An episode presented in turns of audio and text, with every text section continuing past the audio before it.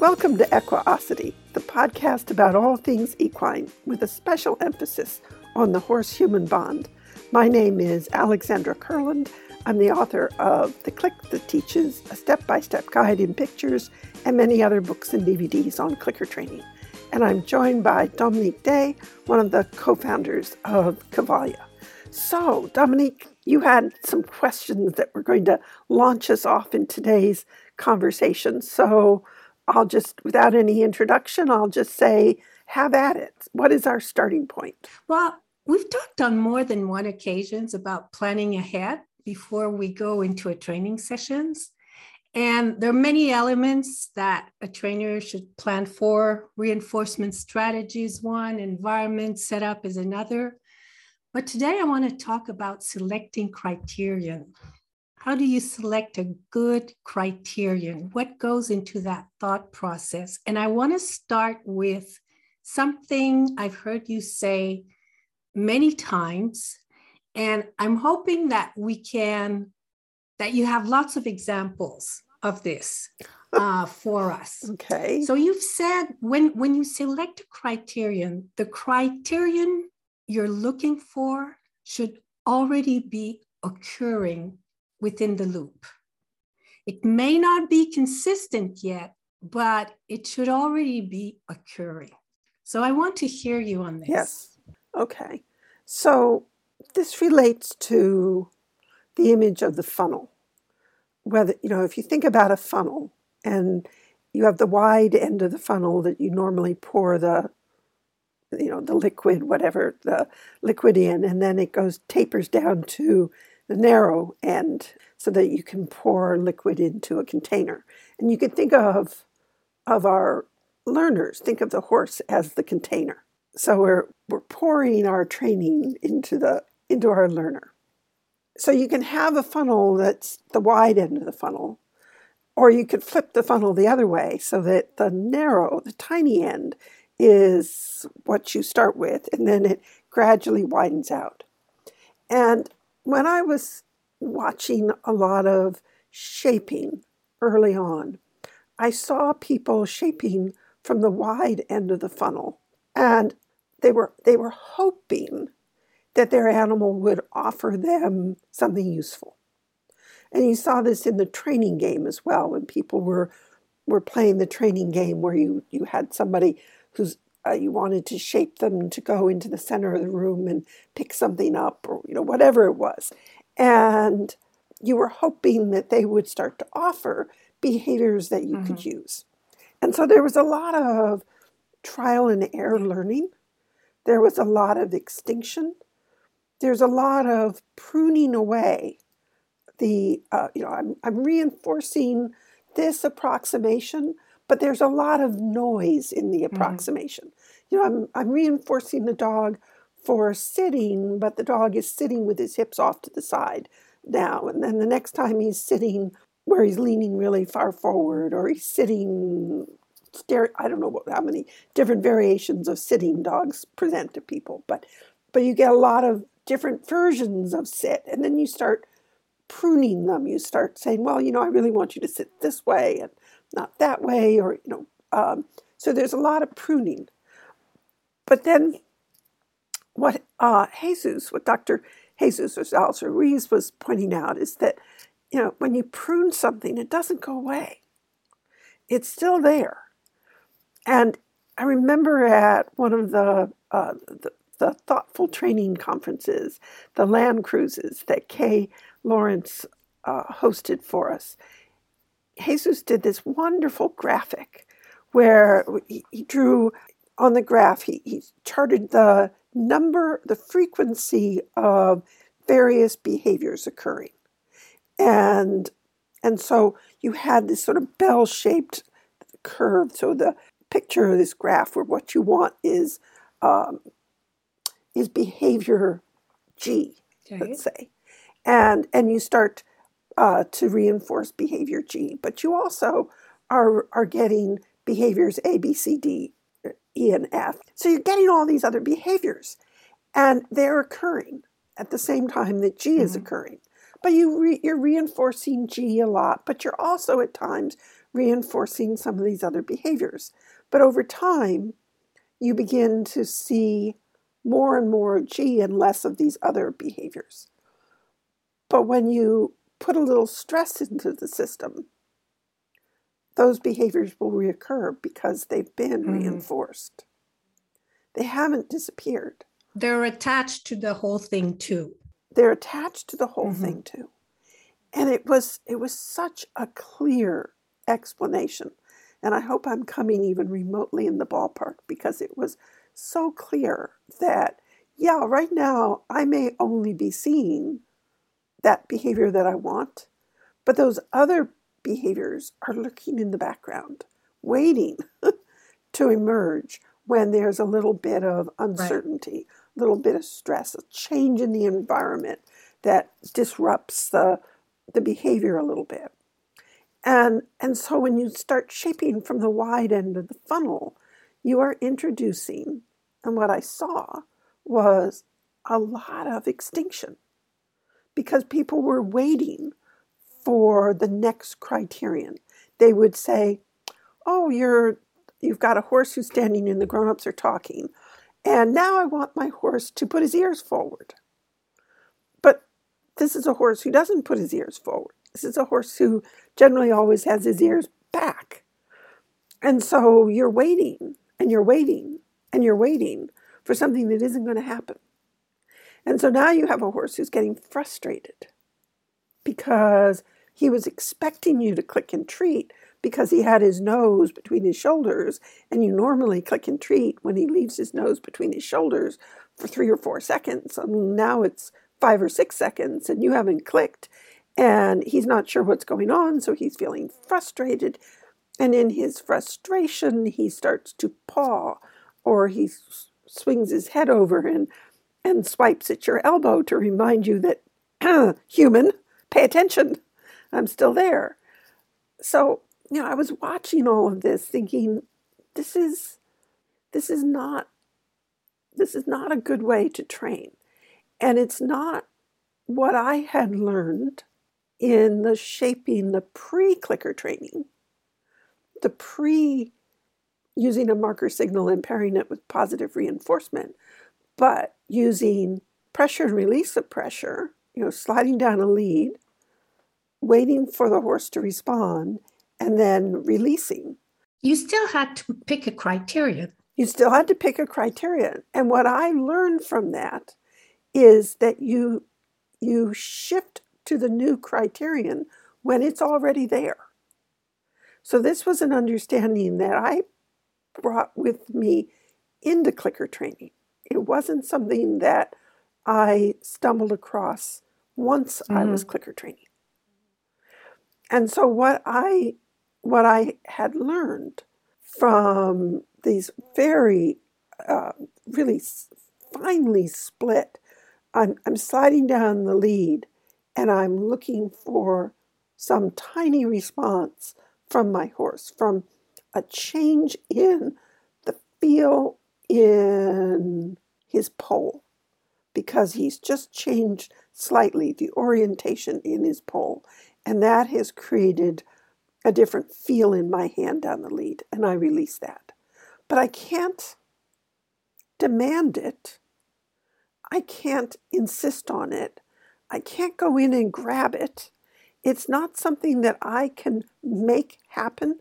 It has to be something that evolves and that the horse offers. Mm-hmm. And and so I learned to look for what was on offer, what was already there. And what you find is that by the time it starts to register on your nervous system, that, that you become mm-hmm. aware mm-hmm. of it, it's happening often enough that you can start to say, oh, let me wait until that event, that, that, that action occurs and make that the clickable moment. So, for example, if you're standing next to a horse and the grown-ups are talking, and you know, our horses are they're big, they're tall, and often when I'm standing next to a horse, his ears are kind of out of my easy field mm-hmm. of vision if I'm looking at what he's doing with his nose because I'm focused on the grown-ups are talking or maybe I'm focused on having him orient to a target. And so my eyes are going down, not up. And so the, the ears are a little bit out of my field of vision. But when the ears start to move, that movement is going to it's going to trigger my awareness. And then I will start to go, oh, ears, right. They're ears. I should pay attention to ears. And then I start to notice more. What is he doing with his ears? Oh, he's got his ears forward. Oh, great. Let me make that the next clickable moment. So I think it, it works a little bit like that of sometimes you don't notice the absence of something. You know, because when something's Wait a minute. not there. You don't notice the absence. Yes, right. Yeah, following. okay. So remember, did you ever go in school?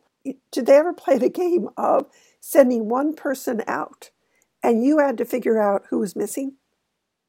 It's not it's a it can be hard. Mm. you know you've got a classroom of 30 people and one person is not there. Who's not who's not here? You know it can it can be hard to notice sometimes something that's not there that's missing. And you don't know that it's missing until it's there. Right. You know that until you've seen it, until you've, for example, balance. Once you've seen good balance, you can't mm-hmm. unsee it. There's no there's no going back. Once you start to really notice good balance, then it just it's there. It's it's popping out at you. And the absence of it is is equally glaring. But when you when you're looking at a horse who is just starting out, and you haven't seen how beautiful, oh, how absolutely gorgeous this horse is going to to look how how he's going to look when he picks himself up and carries himself instead of hanging down like an old cart horse who's at the end of, of a long workday. You don't know yet what the next thing is going to look like. Does that make sense at all? Until it until it starts mm-hmm. to appear. So when you say what you know, let me plan what's going to be my criterion. Well, what I plan is what is my baseline. So you go out and you ask, where are we mm-hmm. today? Oh, this is where we are today.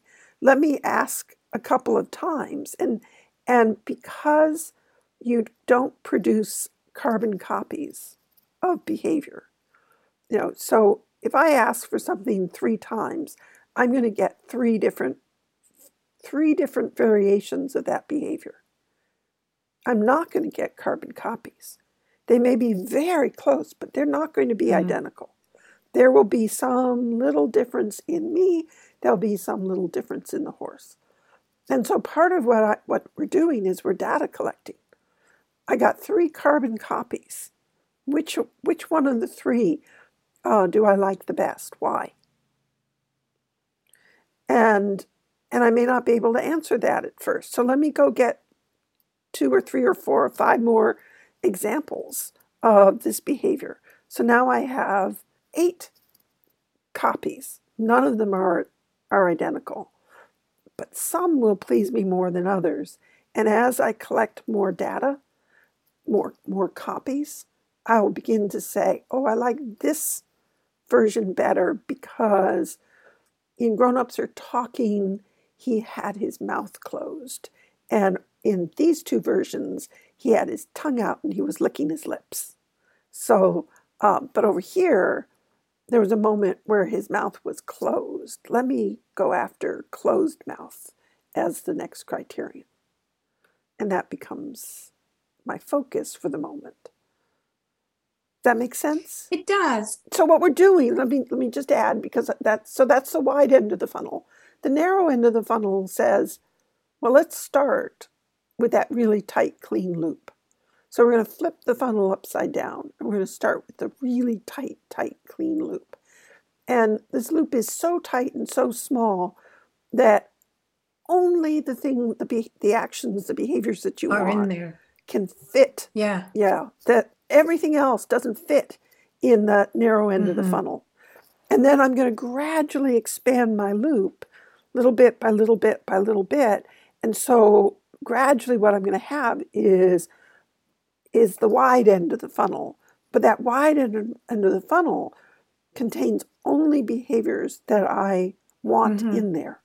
And if I stress the behavior a little bit so that the animal regresses, it's very stable because I'm still regressing back to behaviors that I want to clean so loops. Then would you say that in a way, because when, when we started, you said, you know, this is something that this was a way of looking at shaping that I had even before clicker training in long, long time ago.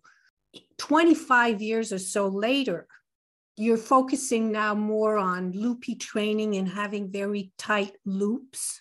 So, in a way, this way of seeing, although you're not, you're still, it's still there, but are you still using it as much, or are you now more into the tight loop and really? Because, in a way, when you say a, it's already there, it means there are other things there too. No? I would say that I was actually training in tight loops way back when, pre clicker training, adding in mm-hmm. marker signal. So what has changed has been our way of talking about it and teaching it. So we've gotten better at really understanding and teaching the work. I mean, one of the things that I think has been really, I want to say really cute, and but really interesting, is hearing uh, Jesus talk about the stimulus control. You know what what we've gotten, we've all gotten so excited about recently. And he says, you know, we knew this. We knew this with the poison cue mm-hmm. research, which was 20, not quite 20 years ago, but almost. Uh, you know, we, we, we knew it, we saw it, but we didn't yet know really what we were seeing. And it's just gotten clearer and clearer and clearer in terms of how to talk about it and how to mm-hmm. teach it. So I think what, what is happening is we're getting much better at teaching this this work. When you look at like Goldiamond's work, that we're all now really excited by it, those four hmm. questions mm. that Goldiamond poses. Well, that goes back to the 60s. Yeah, that's right. Mm-hmm. You know, so we're just sort of catching up to mm-hmm, our mm-hmm. past, mm-hmm. which is sort of an interesting way of thinking about it we're, we're catching up to our past and maybe eventually we can start. Well, you know, it's actually funny because some of the things that we have found really extraordinary in the past few years, um, a lot of them are Jesus just digging up, you know, Goldiamond stuff from the 60s, 70s. Yes. And we're like, oh, now this is a game changer. You know, that's where the future is. But that future was kind of already uh, presented to the world a few years back, but just was either forgotten or was, I mean, for sure, for us, our community, it's brand new. It's like we've never heard this before. Yes. But then apparently, a lot of, you know, in the communities for which it was mm. intended, mm. that it also has gotten pushed aside. You know, ma- when Claire talks about mastery based mm-hmm. mm. teaching and so on, and you think, oh, that sounds so yeah. wonderful. How come? um, and these are not new ideas. So I think, in a sense, it's what's going to happen is the animal training community is going to is, is going to bring these these ideas to the forefront and say, "Hey, look, constructional mm. training. What a good idea. We should be doing well, that." You know, when uh, when when picking that perfect criterion the one that will make sure help you um, make your animal successful i think those questions those four was it four or five questions four, questions, four questions, that you talked about from Goldiamond's uh, constructional approach can really help to identify what that criterion will be um, you know because i'm not sure that people would have when they were doing their shaping plans that they would have thought as much about, for instance, what the current repertoire of their animal is before Right. thinking about what am I what am I going to ask this animal? What is the behavior going to look like? I think that that question, what does he already have in repertoire, is is useful in helping you in that thought process of identifying that criterion. You know, what what will a successful repetition look like? I think it's useful to ask what is an unsuccessful repetition going to look like too? You Yes. know, that can be a good question Yeah. too. Will you reinforce a slow response? You have the behavior, but it's slow. Yeah. Maybe not. You know, recently I've heard yeah. some very interesting discussions um, between trainers talking about duration. And one of the things I, I heard, which I thought was really interesting, was click for quality, and the quantity will come with it. You know, when we talk about those just because clicks, because you know you feel like, oh, I haven't reinforced in a while, I really should be reinforcing. Well, and I, I want to keep the rate of reinforcement high.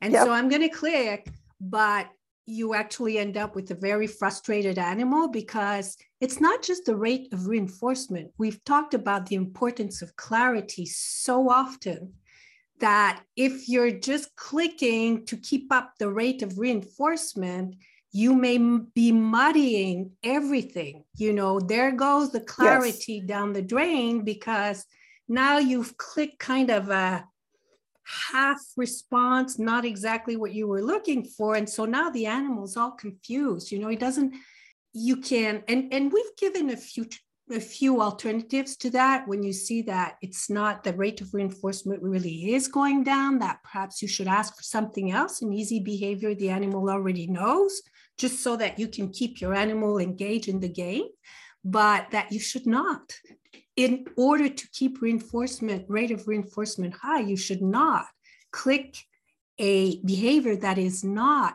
what you have defined in your planning ahead as a successful behavior as a successful repetition as something that should trigger the reinforcement. You have to define what that behavior is what that criterion is. And i think there are a lot of questions around that can help us. I think that those Goldiamond questions can really help us in identifying that criterion the one that will help you move along in as an errorless way as possible I wonder if saying that Mm-hmm. criterion is na- too narrow, because when we're looking at a Mhm. loop, uh, you know, looping Mhm. training, there are many behaviors that are c- occurring in a loop.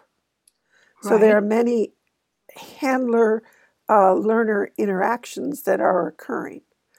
And so there is that behavior that is going to cause us to Yeah. click. That's that's where I'm focusing on today because you know I'm I'm more focusing on the B uh, of the of the ABCs. You know how to define the behavior. What's my criterion f- for clicking? So my criterion. Well, I mean, it could be about the environment too, because I could click for the same behavior but with more distraction. That can be part of my Right, right. Because if I don't want to let go of monitoring the Yeah. whole loop, because my animal might meet the criterion that I've picked out. Ears pop forward, but he grabbed the Mm-hmm. Right, food right. off my hand. So I need to keep track of the whole, the whole Yeah. picture, or I'll get into Right. trouble. And so I think that what you said earlier about what does it look like when it's not what I Yeah. want is is I think a really important question. So we often we think about I want to teach something.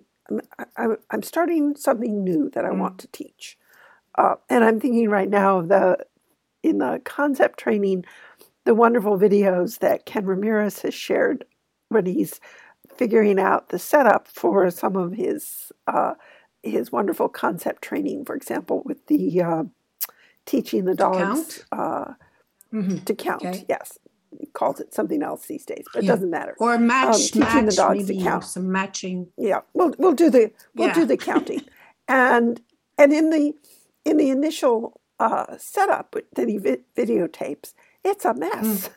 You know, it's an absolute mess, and it's so re- reassuring to see that someone who is as skilled and polished as mm. Ken is, that uh, when the training starts, it doesn't start looking polished and it's it's a bit of a mess. He discovers that oh, this object that I thought I would use doesn't stand up, and uh, so I can't use it, or I've positioned my dog so that she doesn't have access to this tray of objects because I'm too close, or you know, whatever it is. So you start looking at your setup and going, no, this isn't going to work, this isn't going to work. And it's, I think, an important part of our training to have the well, let me jump in at the deep end and see how it works. Mm, Permission. Yeah. You know, to say, okay, I, I think I've done a reasonable job prepping my learner. My horse has, um, you know, a certain set of skills. He's doing really well. You know, I've done the six foundation lessons and he understands those well. And I've taught him some other things. And, and, and the repertoire is beginning to expand. So let me try this lesson that I've heard Alex describing. And because, you know, I believe in constructional training, I've picked a component behavior and trying to stay away from. Or maybe, maybe I haven't. Maybe I just, you know, or it, it doesn't seem that mm-hmm. hard. You know, how hard can it be to ask, uh, you know, like the single rein riding, the first lesson, you get on and you pick, you've got a circle of cones and you point your horse in the direction of one of the cones. You ride out around the cone, you turn around the cone, you come back through the middle of the circle, you pick out another cone, you turn around that cone. How hard can that be? Mm. You know, you've been riding mm. forever. And and you may have even been riding this particular horse forever and you think you can steer. and then you experiment with the single rein riding and you're wiggling all over the place. And you say, okay, um, it looked really mm. easy. I jumped in at the deep end this lesson that I thought was really mm. easy has all kinds of hidden components yeah. to it that I wasn't aware mm. of.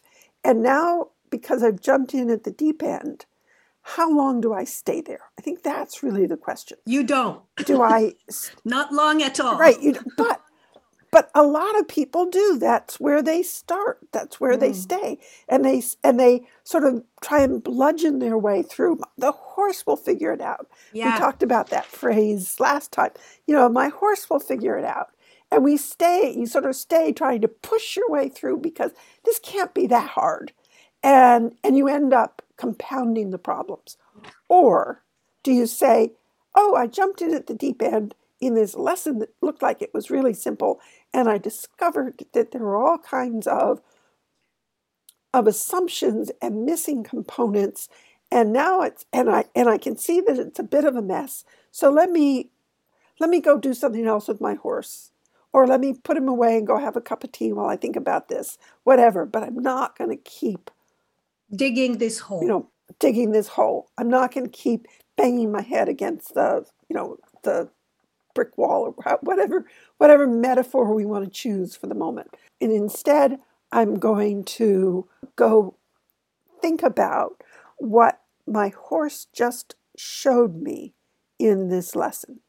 And he showed me that that I need to explain this piece or that piece or I need to think about a little bit, you know, how else could I set this up?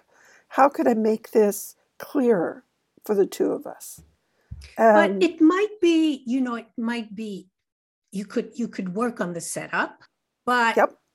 part of your planning will be so if we take your example of the horse that has you're on your horse you're riding you want to go around a cone and you've discovered that there are lots of missing components. You're halfway you're you're you're like 10 feet away from that cone before it starts yeah. to to steer to the left. So now you've decided you've divided you've you've written down all these component behaviors that you think you need to teach and you've looked at what your horse already knows how to do. And what i'm what i'm trying to help us with is okay, I have now this small component. I think it's small enough. And now I'm going to decide that where's, let's say we were, the horse was starting to turn at, well, let's do the plan. So the horse was turning only, he was like 10 feet away from the cone. Let's take, let's parse this example out. How would you go about it? Well, what I might do is, is first I would ask myself, do I want to teach this from the mm-hmm. saddle or should okay. I get off? So I would probably yeah. get off and go, you know, let's let's go uh, consider what some of the missing skills are. And and I have to look at what what part of this began to fall apart. What part does he understand? So maybe my horse was having trouble walking a straight line out to the cones. He's wiggling all over the place. So, well, let me set out a whole lot of mats and go from mat to mat to mat to mat and see if I can't teach this idea of going from mat to mat and then begin to fade out the mats. And so there, you know, that would be one possible uh, approach that you could take. There, there are many others. And then so, maybe you put the mats and your horse won't go on the mat. So you thought you were going to use mats to teach your horse to ride a straight line, but he's actually not going from mat to mat to mat. So you have to go back even more.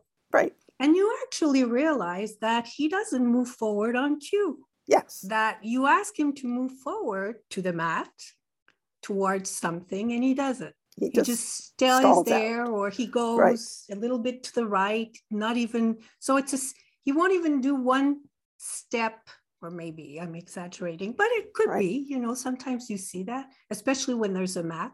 The horse will do the step, but not on the mat because it's one thing to move forward, it's another to move forward onto a mat.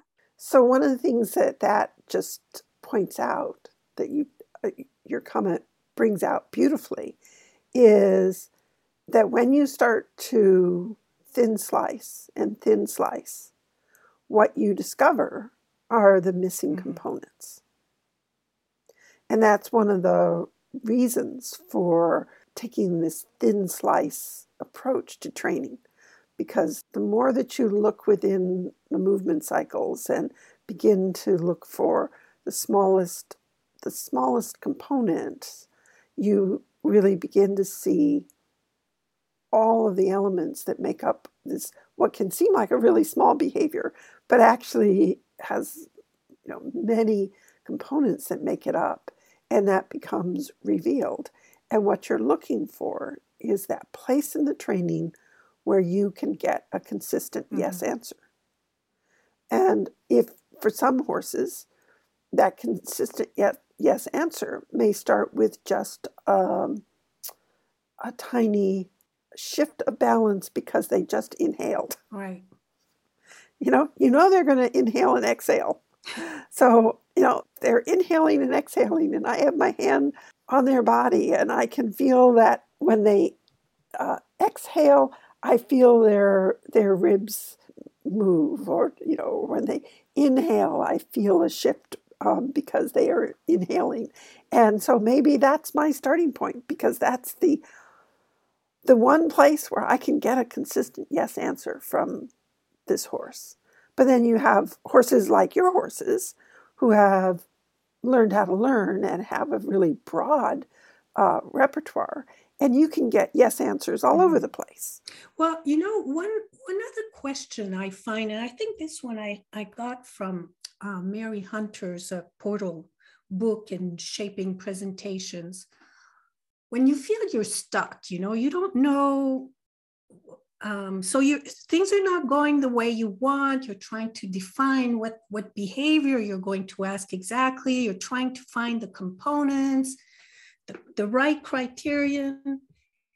One of the questions she asks is when you're doing your plan is what other ways could i teach this behavior i really yes. like that question it, i think sometimes it just yeah. takes you it just breaks the um, when you're in a, like you're you feel like you're um, I don't know the word in you know in French we have an expression like you're you're um, you know when you're on a bike we would and be you're, stuck you're in a pedaling but it's pedaling Uh-uh. your chain is is i don't know how to say it in english anyway but you're stuck and so you Yeah. you you know you try going back uh, a step. You you try to go back where the horse was successful before. You, you try to change things in the environment but you're just not getting unstuck. You're stuck. And so i find this question how else could i teach this behavior can bring you somewhere completely different.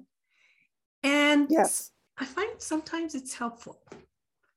Because there's Yep. so many ways that- to teach a behavior so many ways and That's as right. a matter of fact i think you and i talked about this before that sometimes it's actually useful to teach a behavior in different ways for all kinds of reasons so it's a good exercise to think okay my horse already knows how to do this thing this way but i'm going to reteach it some other way you know just to and and Yeah. i think that can be useful too in in the in the thought process the planning process That's been something that we've been talking about in the online course in the first one because we've got a lot of very experienced clicker trainers who are going through the course. and It's the getting started Mhm. course, and they're really um, they're excited to be returning to these core foundation lessons because they're recognizing that they are bringing new questions to these lessons, which I thought was that was really interesting insight, and, and it was something